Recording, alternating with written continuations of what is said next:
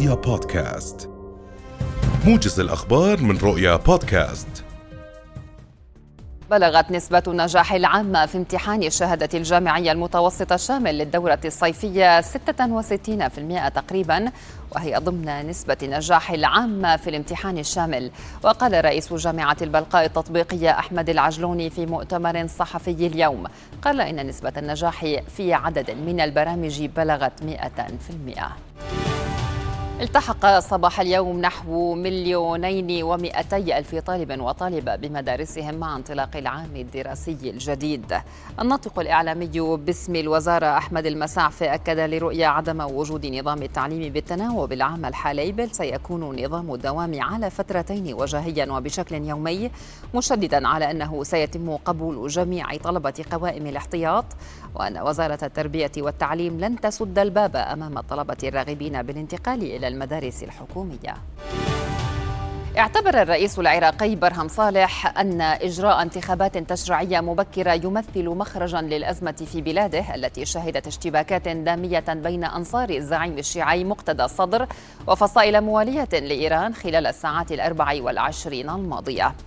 وقال صالح في خطاب متلفز بعد ساعات من انتهاء المواجهات التي خلفت 30 قتيلا في المنطقة الخضراء بالعاصمة العراقية.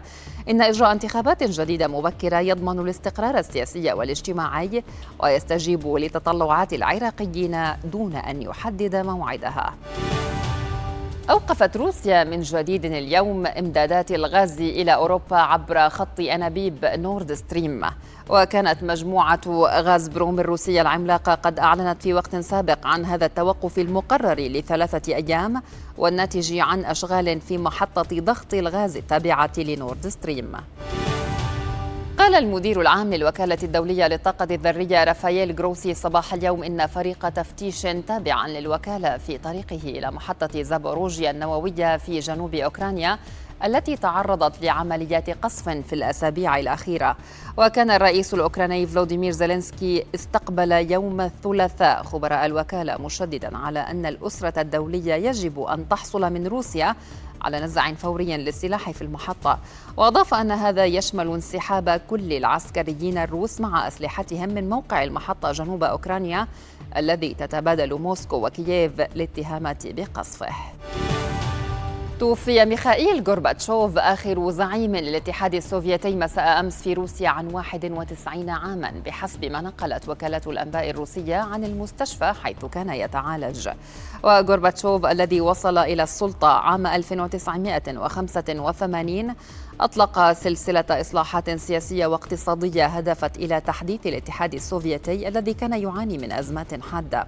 وبين عامي 1990 و 91 تولى غورباتشوف منصب رئيس الاتحاد السوفيتي قبل أن يضطر في النهاية إلى الاستقالة في الخامس والعشرين من كانون الأول ديسمبر في خطوة أدت لانهيار التكتل.